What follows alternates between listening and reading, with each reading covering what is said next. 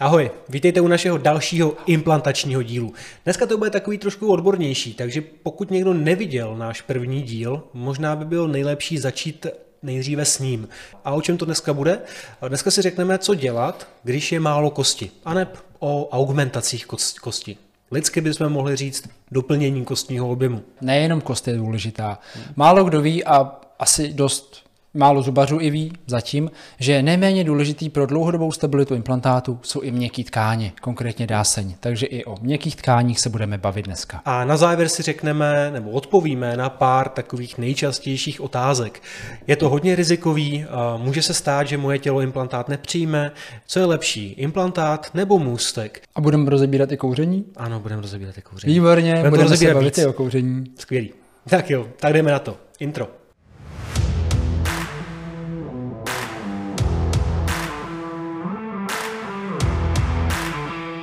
Nedostatek kosti.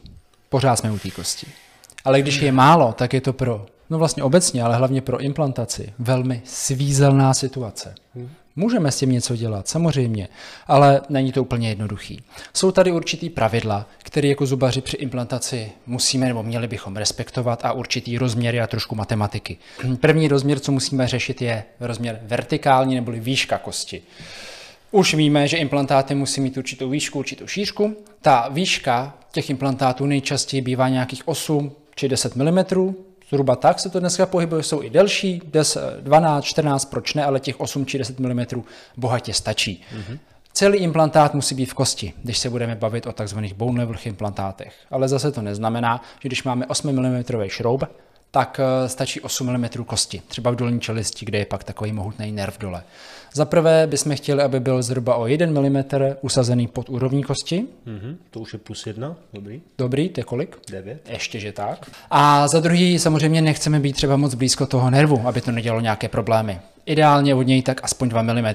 To je kolik? 11. 11, výborný. No jo, takže tím pádem už víme, že pro 8 mm šroub bychom potřebovali aspoň 11 mm výšku kosti. Mm-hmm. Když ji nemáme, tak je problém. Ale samozřejmě pro deseti je to plus dva. Že? Zase. Jsou třeba i extrémní situace, ve kterých můžeme použít eh, extrémně krátkých implantátů, takzvaných mini implantátů. Ty jsou opravdu mnohem delší než eh, ty standardní implantáty, o kterých mluví Kuba. Kratší. Kratší, kratší, sorry. Akorát jsou mnohem širší. Takže oni vlastně to, co nemají na té dílce, tak to doženou na šířce. Nejde totiž o to, jak hluboko je ten implantát v kosti zanořený. On, ono jde spíš po celkový povrch kontaktu kontaktu. Plochu kontaktu. Plocha, plocha kontaktu, to je správný slovíčko. A to ty mini implantáty taky splňují. Nicméně používají se v hodně specifických situacích a tohoto si musí rozvrhnout lékař, jestli je vhodný je použít nebo, nebo ne. Nicméně dá, dá se to. No a když už mluvím... To tak pokračuj. Jsi chtěl říct? Jo. Super.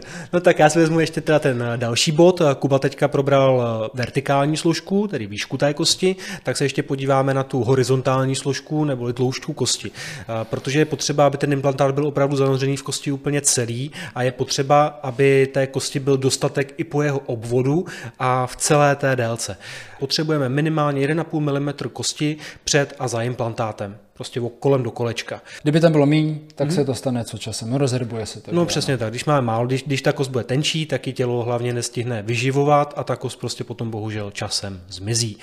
No a nám potom zůstane takový nehezký estetický defekt, eh, kdy bude vidět krček toho implantátu, no a on to hlavně bude funkční defekt, protože ten implantát potom nebude uh, tak obrany schopný jako normální implantát, který je v kosti. My se na to hlavně koukáme z toho dlouhodobého hlediska, že hmm. aby to fungovalo prostě ideálně x let. Uh, vraťme se k matematice. Zmiňuješ hmm. nějaký že, horizontální rozměr, nějakou šířku hmm. a člověk by teoreticky mohl říct, ale tak máme 5 mm kost, potřebuješ milimetr a půl tady, milimetr a půl tady, tak tam dáme 2 mm implantát, a je vyřešeno. No akorát, že to vyprasklo. Blbost. Přesně tak. Máme tady určitý materiál, titan, a potřebujeme nějakou minimální šířku toho implantátu, aby to neprasklo. Řekněme, že si můžeme pusu rozdělit na přední a zadní část. Ta přední část to je ta hezká usměvavá, jedničky, dvojky, trojky, částečně se můžou možná čtyřky do toho počítat. A pak je ta zadní část, to jsou stoličky, kde koušeme. Každá ta část má trošku jiný nároky z hlediska tlaku. Tím pádem dozadu je fajn mít trošičku širší implantáty, minimálně 4 mm, lépe tak 4,5 mm, aby to zvládlo dlouhodobě. Dopředu si můžeme šáhnout pro implož klidně i po ty 4 mm. Tam je trošku i problém právě s tou šířkou mezi zubama, aby jsme tam splnili tyhle tu podmínku. No a ještě máme další podmínku? Jasně. Když už mluvím, tak budu pokračovat. Ano. A to je to, co už jsem tady řekl načal, že ano. Šířka té mezery mezi implantátem a mezi zubem. Ono to je tolik, že se nám to prostě občas i samotným zaplete. Hmm. To je 1,5 mm. Mezi zubem a implantátem musí být minimálně 1,5 mm. Je to z toho důvodu, aby jsme měli fakt pořád tu hezkou, fajnovou živou kost, kolem který se točíme, ale i z toho důvodu, aby zub nebyl poškozený při preparaci, aby jsme tam potom udělali krásnou korunku s dobrým mezizubním prostorem, kde se může hezky vyčistit. Tak, aby to dobře fungovalo. V některých situacích můžeme třeba potřebovat zavíst dva implantáty vedle sebe. Potom máme další pravidlo, a když máme mezi zubem a implantátem 1,5 mm, tak mezi implantátem a implantátem potřebujeme dvojnásobek téhleté délky, to znamená minimálně 3 mm prostoru v kosti. Celkem hodně pravidel, že? Celkem hodně počítání. Jo, naštěstí to je jako jednoduchý počítání, ale těch pravidel je dost a člověk musí dávat během plánování té implantace na každý z těchto těch pravidel pozor, protože když to špatně naplánuje, tak se to už nedá no, vzít zpátky. Ono, když si tak vezmu, tak my si uděláme CT na začátku, kde si uděláme tyhle ty všechny rozměry, nasimulujeme hmm. si tam ten implantát, koukneme se, jak daleko jsou zuby, kolik tam je kostí, kde jsou struktury a pak to musíme ještě províst. Myslím. Pak to ještě v té puse prostě musíme všechno dobře udělat. No, máme tady nějakou matematiku, ale ne vždycky nám ty čísla výjdou tak dobře, aby jsme rovnou dali implantát. A to jsme pořád u té augmentace. Mm-hmm. Konečně jdeme říct, co to je. Augmentace obecně je zvětšení objemu. Jsou různé obory, kde se dá něco augmentovat, že jo? Jasně, je toho Třeba víc. Arty. Jsou i trošku příjemnější obory, kde se dá augmentovat. Určitě, ale jenom u nás je to ta pořádná tvrdá augmentace. Hmm. Takže. to se budou brát plastický chirurgové trošku. Ale srdce. tak aspoň nám napíšu komentář. Hmm. Uh, obecně zvětšení objemu kosti. My potřebujeme, aby vám dorostla kost někde, kde vlastně v tuhle tu chvíli není. Což je docela skoro kouzelný, bych řekl. Jo, aby vám dorostla kost. Spoustě hmm. lidem chcípne, já nevím, kaktus. Nedokážou se postarat o kytky, ještě aby jim dorostla kost. Uh, jsou tady určitý metody, jakým způsobem to dokážeme dělat. Já bych asi zmínil tu nejčastější v rámci třeba té horizontální mm-hmm. augmentace, kdy potřebujeme dopěstovat třeba 2-3 mm do šířky. Obnažíme tu kost, kterou chceme zvětšit, kde chceme nabít ten objem a vezmeme na prostě většině případů nějaký xenograf, to znamená umělý kostní materiál, uměle vyrobený, smícháme ho s vaší vlastní kostí, kterou si obstaráme, naškrábeme většinou, někde z okolí, kde je dostatek. To někde prostě dostaneme. Nemusíte se bát, to my si nějak zařídíme. Tak pade na pade, Eh, ten poměr, smícháme to s vaší vlastní krví, začíná z toho být dost krvavý díl, mm-hmm. dáme to na to dané místo, překryjeme to membránou, nejčastěji nějakou kolegení střebatelnou, pokud potřebujeme držet velký objem, tak dáme nějakou nestřebatelnou, to už záleží na operatérovi, zašijeme a necháme hojit. Většinou minimálně 6 měsíců. Ta kooperace mezi náma a vám jako pacientama taky musí fungovat, protože ta složka pacienta, ta nám to taky dokáže časem pokazit. No a jestli tohle byla horizontální augmentace, tak eh, se můžeme podívat ještě na takový jedno specifikum v horní čelisti. V horní čelisti totiž velice často bojujeme s čelistní dutinou. Respektive ta čelistní dutina nám eh, trošku omezuje tu, tu vertikální nabídku kosti, prostě často té kosti bývá málo, je to problém hlavně od pětek dál, víc dozadu. No a nám by se potom během implantace mohlo velice jednoduše stát, že se tou implantací dostaneme dovnitř do té čelistní dutiny. No a implantát vevnitř čelistní dutině, ať už jeho část, nebo nedej bože celý implantát, není úplně správně, je to celkem velký problém, no tak my musíme potom přistoupit k zákroku, kterému se říká takzvaně sinus lift. Česky by se to dalo přeložit jako nazdvihnutí dna čelistní dutiny. A ten zákrok spočívá vlastně v tom, že opatrně odpreparujeme schneiderskou membránu, což je taková výstelka té čelistní dutiny, taková sliznice. Opatrně ji odpreparujeme od kosti a zdvihneme nahoru, čímž vznikne volný prostor, do kterého dáme umělý kostní materiál, vlastní kost, vlastně podobný augmentát, jako o kterém mluvil Smíchaný Kuba. s krví. Ano, krev tam bude taky. Ono se totiž vyhnout při, chirurgick, při chirurgickém zákroku krvi. Takový Ale my ani nechcem krev, krev je skvělá, krev hojí, krev potřebuje. Právě, takže krev tam je vždycky. No a tohle, takhle, takhle necháme to celé místo hojit. Za nějakých zhruba 6 měsíců, 7 měsíců. Ještě ho zašijeme. Ano, zašít, samozřejmě zašít to být musí, no, beze všeho a, a za nějakých 6 měsíců můžeme implantovat. V některých případech se dá implantovat i simultánně, to znamená rovnou během toho chirurgického zákroku. Nicméně velice často je potřeba tyhle ty dva zákroky od sebe oddělit a dělat je separátně, což trošku prodlužuje potom celou dobu hojení, bohužel. Ona ta dílka hojení, obecně asi můžeme říct, že čím větší část kosti chceme dopěstovat, tím hmm. delší čas toho hojení to tam musíme dát. Takže těch 6 měsíců zhruba začíná, ale může to být klidně rok. Přesně tak. Když si vezmete, kdyby to bylo 6 měsíců, máme augmentaci, potom další 3 měsíce i po implantaci hojení a pak ještě dva týdny korunka, no cca třeba nějakých 10 měsíců, pokud je ta augmentace malá. Normálně tohle je skoro matematický díl. Že jo? Furt počítání, máte kalkulačku? Jdeme na měkký tkáně. Ano. Dáseň samotná není tak extra kruciálně důležitá pro samotnou implantaci. Samozřejmě musíme ten implantát něčím přešít, něčím zakrýt. Ale její důležitost nabývá na významu v průběhu času, kdy pro stabilní funkci implantátu potřebujeme hlavně dobrou dáseň. Mm-hmm. Hlavně připojenou dáseň. Ano, odpovídám na nevyřčenou otázku. Dáseň se rozděluje na volnou a připojenou. Ta volná je nám kolem implantátu relativně k ničemu. Co je důležité, to je ta připojená dáseň. Ta připojená je důležitá kvůli tomu, že je vazivem pevně spojená se svým kostěným podkladem a může tak potom kolem budoucí korunky na implantátu vytvořit velice pevný uzávěr. A ten potom bude sloužit do budoucna a mimo jiný jako ochrana té korunky a toho implantátu proti bakteriím.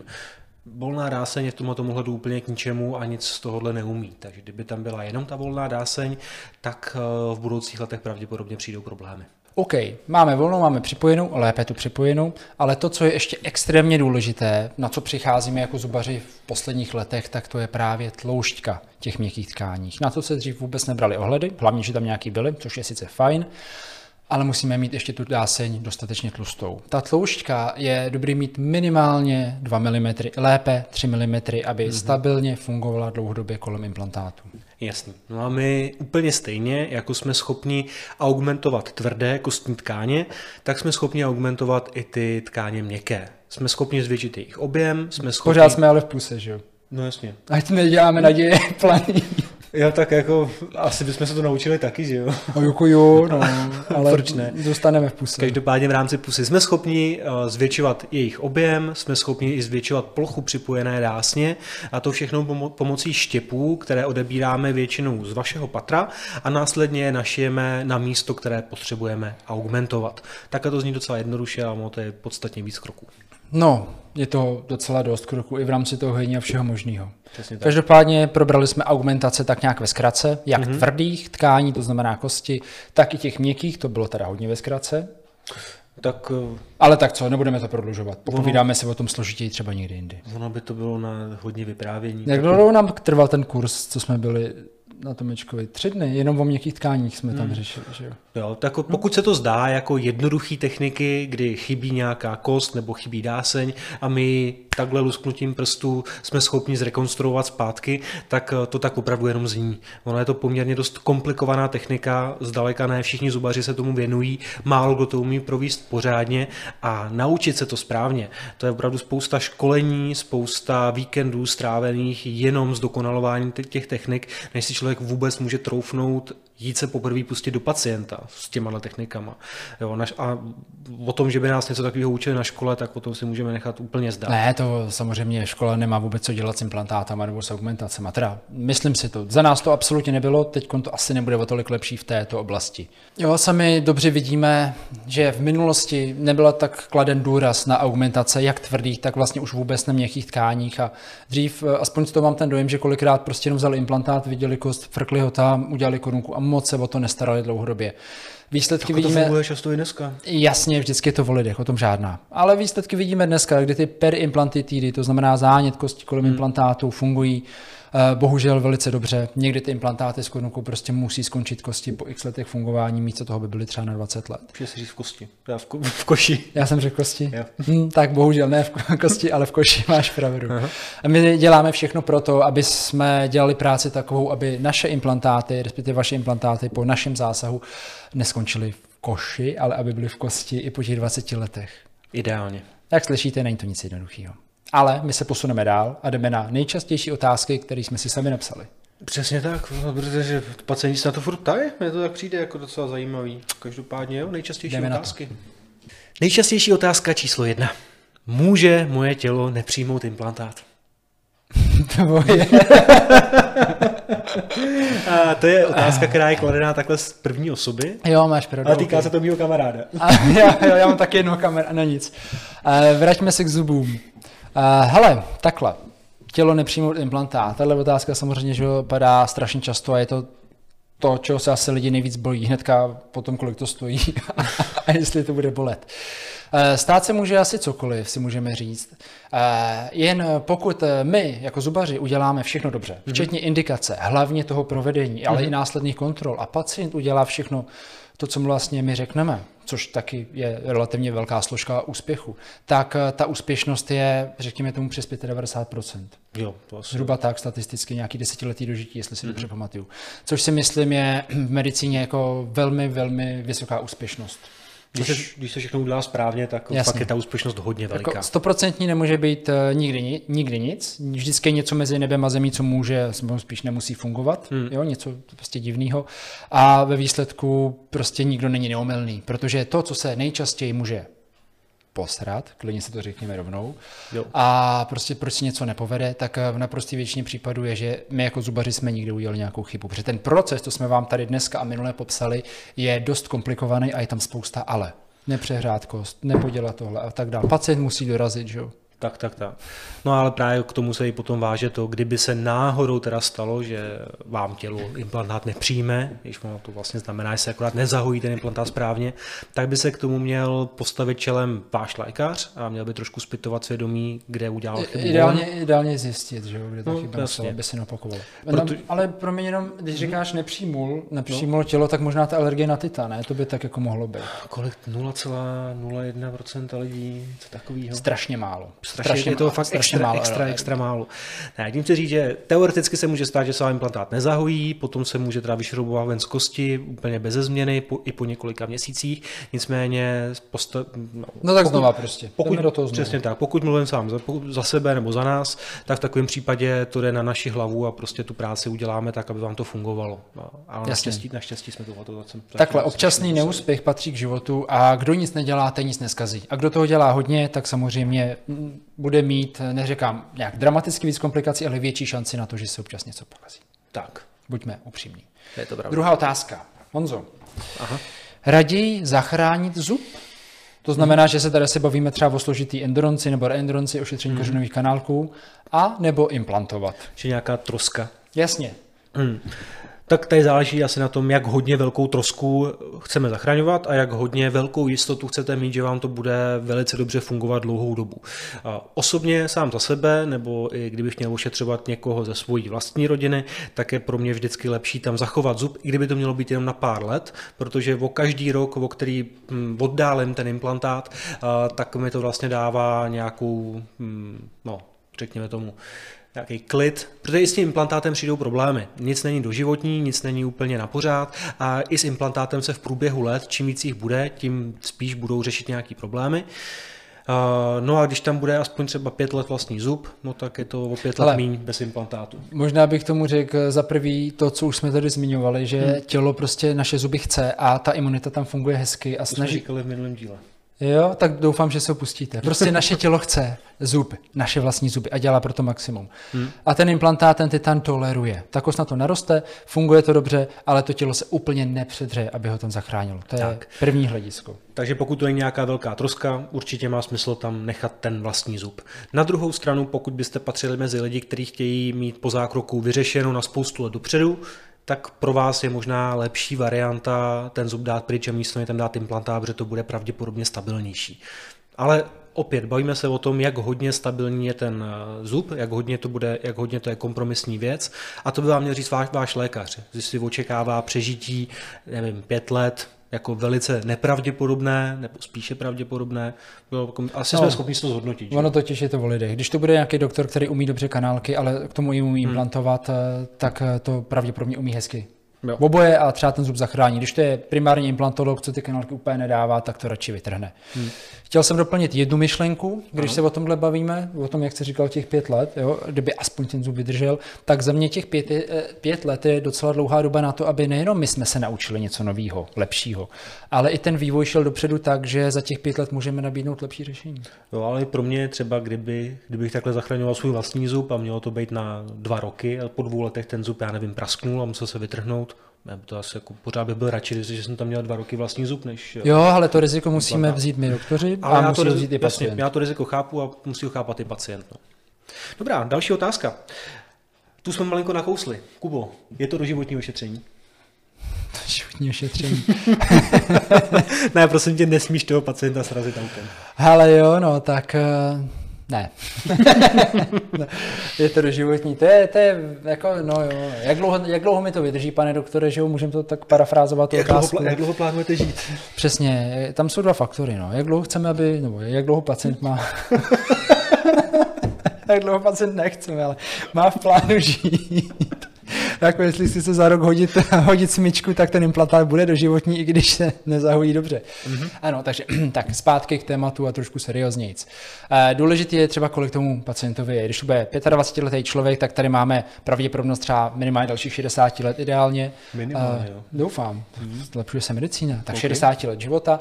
A upřímně říkám, že si nemyslím, že to vydrží prostě 60 let se vším všudy. Jo. Ne, to Tam nemůže. Může selhávat materiál samozřejmě, ale ten průser bývá hlavně ta kost hmm. kolem toho, jo, ta biologická struktura. K tomu se ještě vrátím. Jo. Ano. Takže dlouhodobě eh, to hledisko toho, toho pacienta, jak dlouho hmm. tady je, a kromě toho samozřejmě, jak kouše, jak to má silný ty svaly, co má naproti, hmm. prostě všechno okolo, ale to, k čemu se chci dostat, je no, to taky na kost, ta struktura té kosti okolo toho implantátu. Hmm. Ta situace, nejlepší situace, uděláme implantát, Kost kolem je krásná, měkký eh, tkáně jsou stabilní, dobře tlustý, tam připojená dáseň, přesná, hezká šroubovaná korunka. Jo, stabilní hmm. chrup.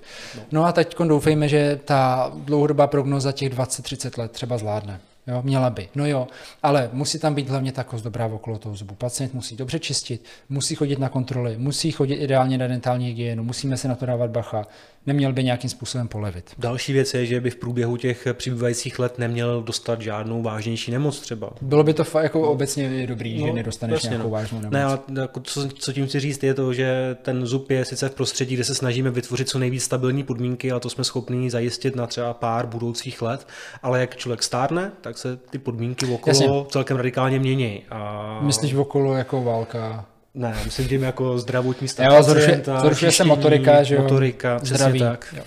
Na, naprosto souhlasím. Prostě obecně ty implantáty neselhávají většinou na tom, ale i to se stává, že by třeba praskl. Hm, může Jo, se korunka se dá udělat nová. Prasknutý implantát, ano, může se stát, nedej bože, uděláme nový. Ale nejčastěji, když už je problém, tak to právě bývá takzvaná periimplantitída. To znamená, že ta kost kolem toho implantátu prostě není stabilní, utíká něco jako parodontitida u zubu. Odhalují se ty eh, závěty implantátu a může to být z hlediska toho, že té kosti bylo málo, z hlediska toho, že byla špatná měkká tkáň, pacient špatně čistil, těch hledisek je hodně. Takže my uděláme všechno pro to, aby ten implantát byl co nejdéle trvající, ideálně v rámci nějakých desítek let, ale slovo doživotní se prostě v takovýchhle podmínkách, kdy ten zub používá, implantát používá ten člověk každý den, x hodin kouše, slintá, všechno dělá, že jo, pořád Jasně. to používá, to je velký, trošku asi velký, žvíka, velký žvíkací tlaky, spousta bakterií, uh, kontinuální zátěž, ne, to Ano, je to drahý ošetření, hmm. je to náročné ošetření pro všechny, ale když se to udělá všechno dobře a jsou dodržované podmínky, je to dlouhotrvající a velmi dobrý ošetření.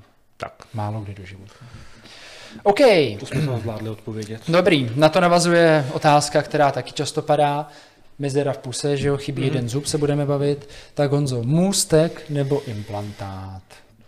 Takže bavíme se o, po situaci, kdy máme jednu mezeru, potřebujeme nahradit jeden chybějící zub a vedle máme sousední zuby. Tak eh, v takovém případě zase obecně, když to jako hodně zjednoduším, tak pokud nahrazujeme jenom jeden chybějící zub, eh, s největší pravděpodobností bude nejlepší varianta implantát. Čistě proto, že tím se řeší ten konkrétní jeden problém a nemusí se šahat na ty sousední zuby vůbec. Vyřešíte ten problém, máte zub zpátky. Na druhou stranu, pokud uh, by ty sousední zuby okolo byly hodně poškozené, měly na sobě obrovské výplně, případně ještě třeba dokonce i ošetření kořenové kanálky a tím pádem by potřebovali sami korunku, no tak už možná stojí za zvážení, jestli nezabít dvě mouchy jednou ranou a neudělat tam rovnou můstek. Tím můstkem se totiž vlastně vyřeší korunka na jeden zub, korunka na druhý zub a i ten chybějící což je taková jednodušší varianta. Takže může to dávat smysl, může vám to dokonce i ušetřit peníze, může to být jednodušší cesta, ale pokud byste měli okolo zdraví zuby, tak na ty bych kvůli náhradě jednoho chybějícího nešahal. To zase ne. Ještě možná je to zdravotní hledisko, že jo? Když to bude člověk Jasně. na bisfosfonátech, tak eh, nebo na, var, na varfarinu, tam Mhm. se s tím dá pracovat, ale ty bisfosfonáty to je prostě průser. Mm. Tam ten můstek je asi jediná varianta té físní náhrady. Jasně, nebo, nebo kdyby bylo potřeba i kvůli tomu jednomu zubu nějak rozsáhle augmentovat, pak ano, potom je prostě ten můstek jo. fakt jako validnější možná cesta. Tak jo, další otázka. Kubo, prosím tě, tahle bude delší. Co se může všechno podělat? Co se všechno může stát Co špatně? se může posrat? OK. U implantací a augmentací jenom? Nebo tady mám být hodně dlouho a říkat jako všechno možný zubaři, co se může... Já bych se držel jenom těch implantací. Jednou Jasně. dostaneš prostor na to se vyjádřit trošku víc. Dobře, dobře. Ale Nepo- co se může... nepoběží kamera. Dobře, Je to- tak. je. A teď běží.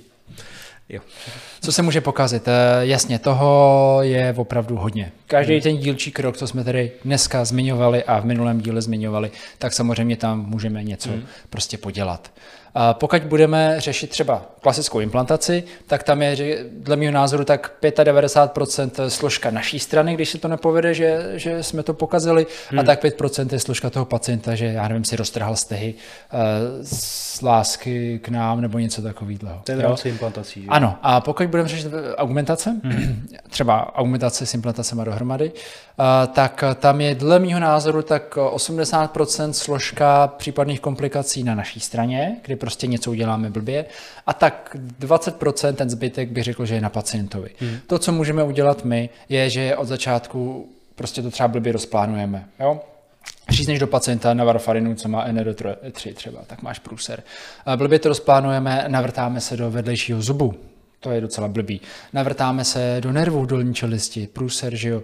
A Navrtáme se do čelistní dutiny, aniž bychom uměli nebo dělali někdy sinusliv. To taky není úplně dobrý. Nebo prostě dáme široký implantát do úzké kosti. To překvapivě nejsou jako až tak strašně ojedinělé komplikace. Ono totiž to plánování podle CT pořád pro spoustu kolegů je taková jako spíš pohádková věc, která je zbytečná a s CT se zbytečně, zbytečně čaruje.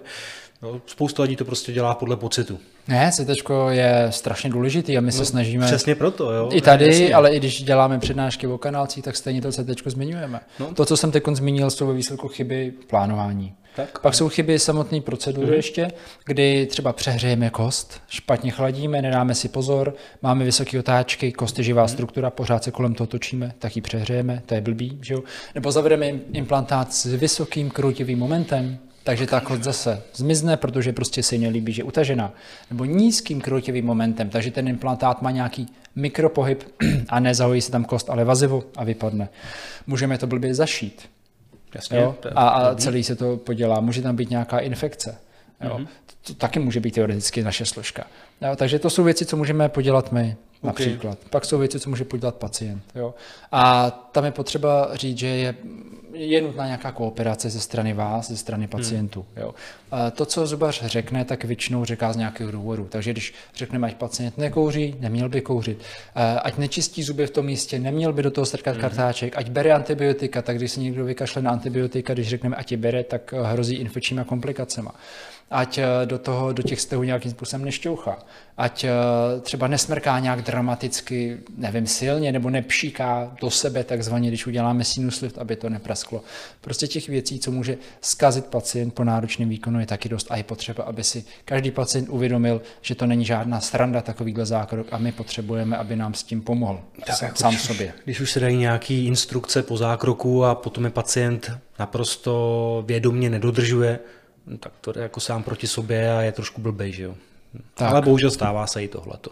Takže prostě podělat se může hodně věcí a my musíme udělat všechno pro to, aby se nepodělali, včetně dobrého poučení pacienta a samozřejmě případně bychom měli umět eh, ty komplikace vyřešit. Jasně. Hodnotíš to teda spíš jako rizikovější zákrok? No jasně, podle mě jako eh, zvlášť augmentace jako velmi rizikový zákrok na to, že to je prostě tam se to může podělat strašně moc. Mhm, rozumím. Okay. Jinak by to dělal každý. No jasně. Jo, je to, je, to, je to problematický, je to těžký na provedení, je to náročné na hojení, je to trochu vyšší dívčí. Poslední otázka. Honzo, Super. jaký je vliv kouření na implantace a augmentace? Um, špatný. No tak o tom žádná. Mám trošku Ale elaborovat. vysvětli našim divákům, jo, jako rozveď prosím tvoji odpověď. Já ji znám. Jasně. A kouření je obecně problém pro hojení veškerých chirurgických ran. Rozveď Ještě- to ještě prosím.